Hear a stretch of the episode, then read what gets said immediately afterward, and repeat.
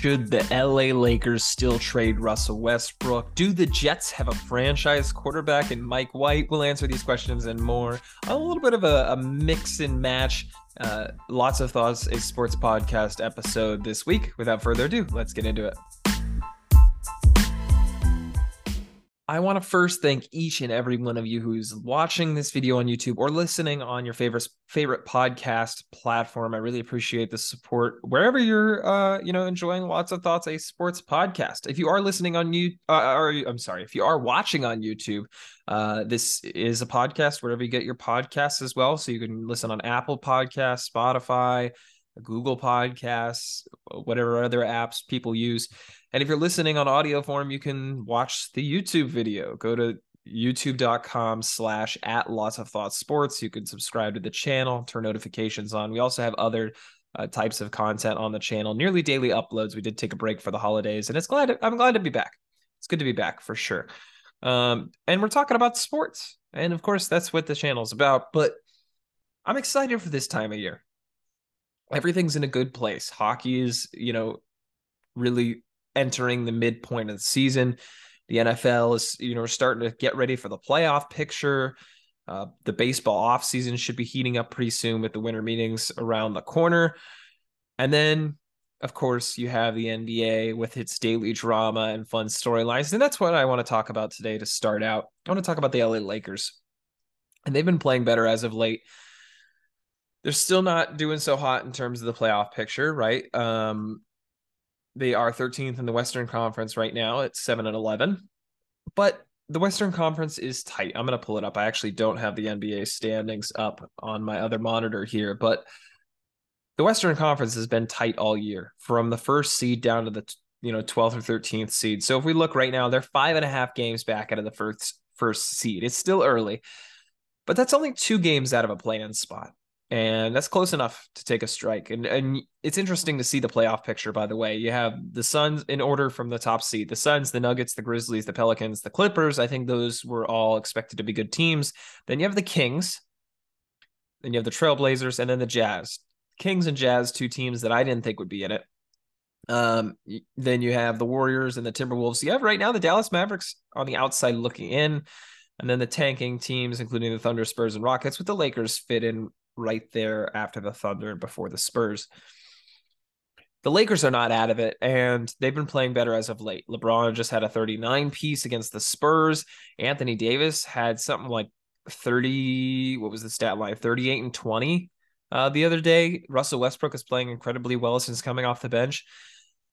So the question remains, right? Russell Westbrook was seen as one of the worst contracts coming into this year, and there was an opportunity on the table for the Lakers to trade for uh, Buddy Hield and Miles Turner if they gave up Russell Westbrook and two picks, uh, the 2027 and 2029 first round picks they have, which because of LeBron's retirement are probably going to be decent picks. But I doubt that deal's on the table anymore. The Pacers are decent, you know, led by their young stars. Uh, I'll say stars. I'm confident in that. And Tyrese Haliburton and Bennedict Mathurin and you know Miles Turner and Buddy Hield are accessories to a good young core. And Miles Turner is not old. I believe he's only 25, maybe 26. He's a young player. Let me let me see. I can Google this up. Uh, you know, while while I'm doing the podcast. Wonderful access to this thing called Google. He's 26 years old. He's still within the range of their young core to develop and to improve and they've gotten you know great contributions from guys that weren't expecting to and and veteran play from guys like buddy hield and tj mcconnell that's really you know accentuated their young talent. I don't think that pacers deal is still on the table but russell westbrook's value has significantly increased. He's playing much better as a sixth man. He's his efficiency is way up. And he's what you could see was way more comfortable being the first option which he's not you know, when when the starters are on the floor, when LeBron James and Anthony Davis are on the floor. And you know, it's always been a thing. When you bring stars together, you have to bring stars that complement one one another together. We had a situation in Brooklyn, right? James Harden, Kyrie Irving, Kevin Durant. They complemented each other well because Kyrie Irving and James, uh, sorry, Kyrie Irving and Kevin Durant getting the ball off the you know off of a pass from James Harden can make something happen. James Harden was a facilitator in an offense with two incredible scorers alongside of him. And then ex- you know, accessory pieces that included Blake Griffin and Jeff Green and Joe Harris that played well. That team had three stars that fit well. And the Lakers, when they assembled this big three, I don't know that that was the case. I don't know that, uh, you know, two alphas and LeBron James and and Russell Westbrook really fit all too well together alongside Anthony Davis. And then there's the whole shooting element that we could talk about and spacing on the floor. Let me go back to what I was originally saying. The question remains whether Russell Westbrook should be traded or not. Should they look for a, a deal for Russell Westbrook now that his value is a little bit higher? I could very well argue that this is the time to trade him, right? He's got a decent amount of value. And in this sixth man role, he's bought in, uh, much like Carmelo Anthony did with the Blazers, right? Carmelo Anthony didn't want to come off the bench for the Rockets or the Thunder. He really ended his career, a lot of people thought. And then he gets signed with the Blazers, gets a chance, comes off the bench, and becomes a scoring spark for them that he, they really needed, and that you know he he really fit in. Russell Westbrook's you know done that in a similar vein. He's come off the bench, provided scoring when they need to, and the Lakers, you know, their depth isn't great. They've got a top heavy roster, right? So a lot of a lot of times Austin Reaves is starting, sometimes Lonnie Walker is starting. Patrick Beverley, Dennis Schroeder has been starting since he's been back. And you know, the front court's fairly deep, but the guard rotation's not too deep. So you move Russell Westbrook to the bench and you have guys that aren't the best necessarily starting. But what it allows you to do is have scoring off the bench for when Russell Westbrook's playing with guys like Kendrick Nunn, Wenyen Gabriel, and and uh, Lonnie Walker, I already mentioned, Matt Ryan, Juan Toscano Anderson, Damian Jones, Troy Brown Jr he's able to get the offense going, get guys in a place where they need to be to be able to maximize their potential. And I think it works well with them. It's it's much less of staggering the minutes. And I, I always was a proponent of staggering their minutes. But I think bringing him off the bench gets him in a better mindset more than just staggering the minutes does. Even if it effectively does the same for the overall game composition, the mindset change of being a bench microwave scorer and, and facilitator versus having to fit in as the third star in the starting lineup has really unlocked Russell Westbrook and made his value much higher. He's on an expiring deal. You can make the argument that his value is going to be the highest right now that it's been in a long time, and then it will be for the rest of the year. But if I'm the Lakers, I hold on. If there's a trade out there that can net them some valuable pieces to go alongside their big three, like that Miles Turner Buddy Hield deal, then I do that. But I think given the fact that LeBron's locked up for a few more years, Anthony Davis is locked up for a few more years, they hold off on trading Russell Westbrook for now. That being said, he is going to leave at the end of the season and they're going to have cap space. And maybe that cap space is for Kyrie Irving. I don't know. But this is not the last year of the Lakers. This is not, you know, let's sell Russell Westbrook for whatever assets we can get and hope that this year is it for the Lakers. You're seeing a LeBron James that, albeit has slowed down a little bit, is still borderline all star caliber.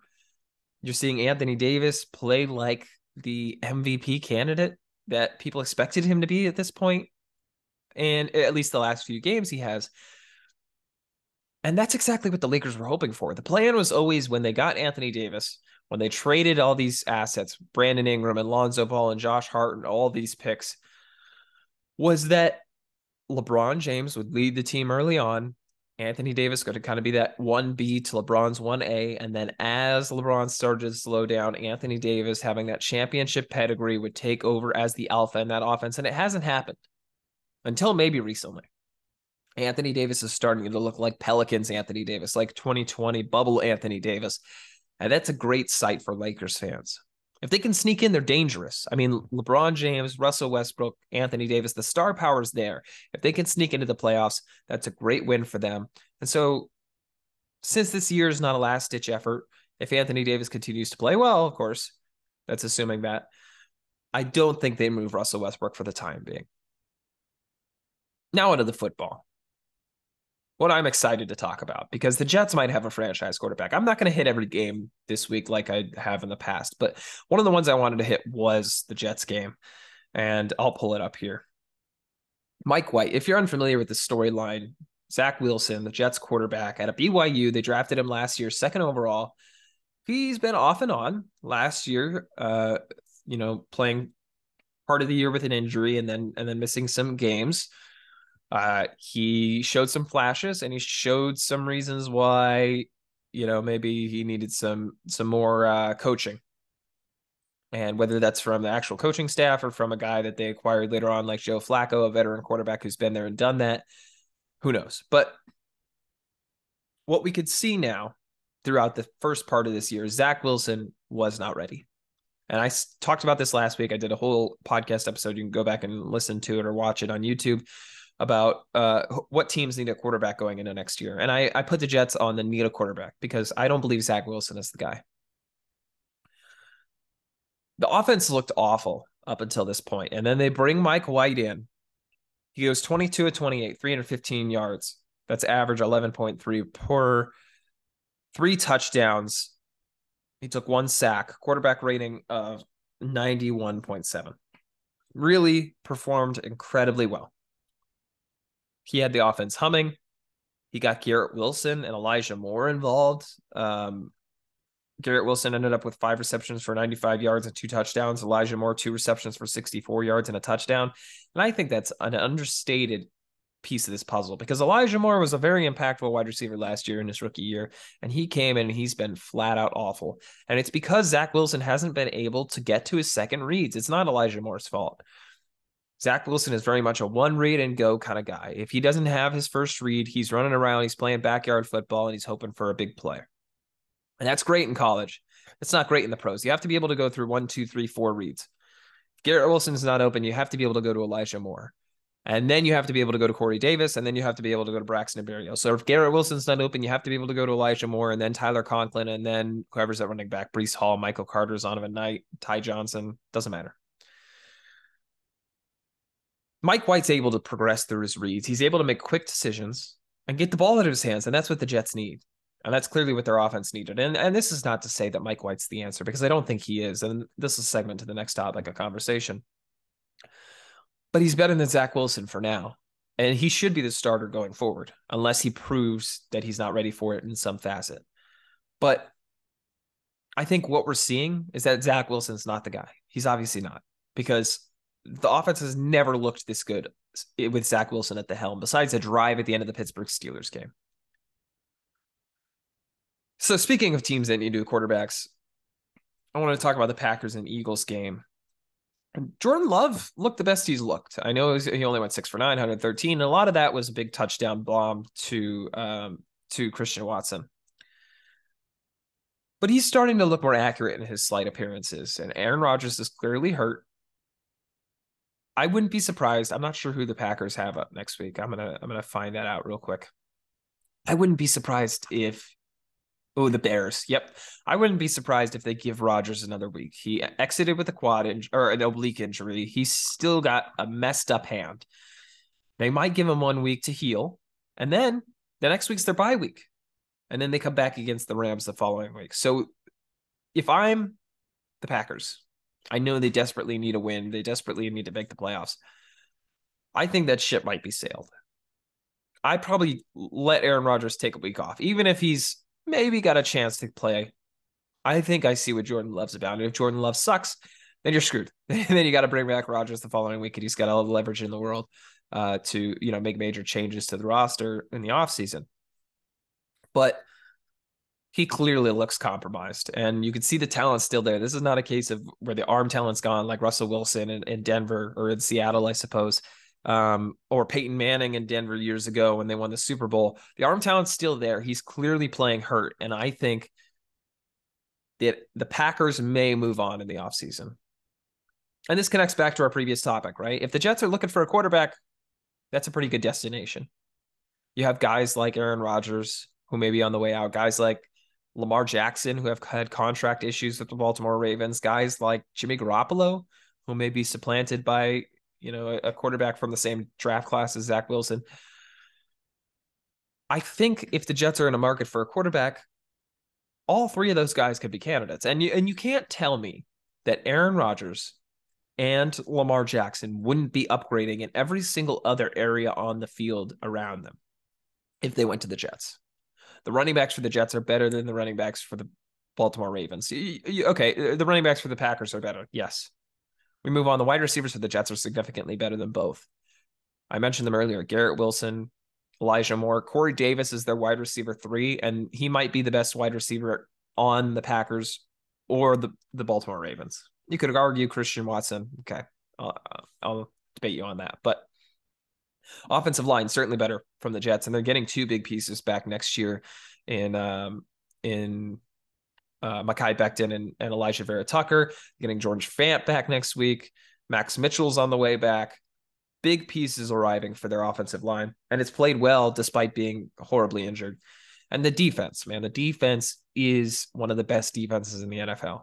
They're ravaging, incredible secondary. DJ Reed, Sauce Gardner, Jordan Whitehead, and um, oh my gosh, I'm forgetting their other safety, but that's not really the point.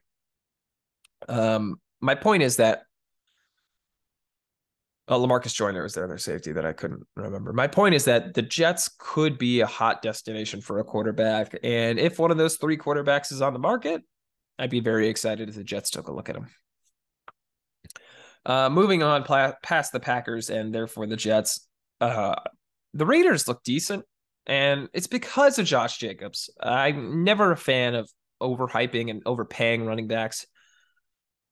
But this game is like one of those games where you point to and you could argue that you should pay him, right? 229 yards on the ground and two touchdowns, along with uh, 74 yards through the air on six catches, really was the motor on their offense. Derek Carr ended up 25 and 36 for 295 yards, three touchdowns, and two interceptions. He looked all right. Seattle put up some points too. They put up 34 points of their own to the Raiders 40, but it wasn't enough. The running game wasn't good enough to, you know, battle with the Raiders running game. And that ended up costing them. You know, you had the big run at the end of the or at overtime at the end of the game that uh, by Josh Jacobs that won them the game. And as much as I think you should never overpay running backs, you should never spend a high pick on running backs like the Giants did with with Saquon Barkley, for example this is one of those cases where it almost feels the Raiders are going to, you know, are going to need to pay Josh Jacobs because they don't have a lot of reliable offense coming from the passing attack, despite having a really good receiver in Davante Adams. Maybe it's coaching, maybe it's Carr, I don't know, but the Raiders look good against a team that I think is is pretty good in Seattle Seahawks and is probably a playoff team. So we'll see if that trend continues for the rest of the season. Um, let me see if there's any other NFL games I wanted to get to. I did want to touch on one thing, even though it's not really topical. The Commanders uh, unleashed a, uh, a quote unquote statue, if you will, to honor Sean Taylor. And I encourage you to go look this up if you're not familiar. It's it's essentially just a mannequin with his jersey on it and soccer cleats. It's not even NFL cleats. I just got to say, I really hope that organization sells. Dan Snyder was considering selling. I don't care who's involved Mark Wahlberg, Kevin Durant, Jeff Bezos. For Commanders fans, and I know a few of them, I really hope they sell because Dan Snyder is the worst owner in professional sports. Jaguars are beating the Ravens was shocking. The Chargers late score and two point conversion that was electric, pun intended.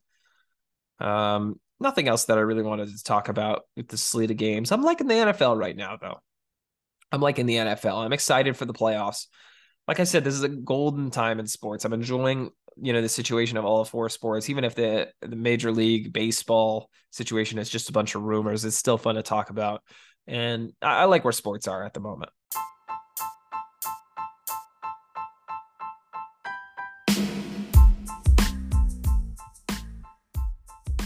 Well, that'll do it for this episode of Lots of Thoughts, a sports podcast. Thank you very much for tuning into this episode. If you want more content from us, you can find us on Instagram at Lots of Thoughts Sports, on Twitter at LOT Sports Pod, on TikTok at Lots of Thoughts Sports, on YouTube at Lots of Thoughts Sports, on Facebook, Lots of Thoughts, a sports podcast. You can also visit our website, lots of thoughts.godaddysite.com. There you can access the podcast, the newsletter, the YouTube, uh, the Instagram, TikTok, Facebook, uh, Twitter, LinkedIn, merchandise. There's wonderful merchandise available in the shop. So uh, go ahead and click on that. Lots of thoughts.godaddysite.com. All the links are in the description. If you're watching on YouTube, click subscribe button down below. If you're listening on a podcast platform, rate us five stars, subscribe, and download all the episodes. Tell your friends about the podcast. Thank you very much for listening to this episode of the podcast. I hope you enjoyed. Have a wonderful rest of your day.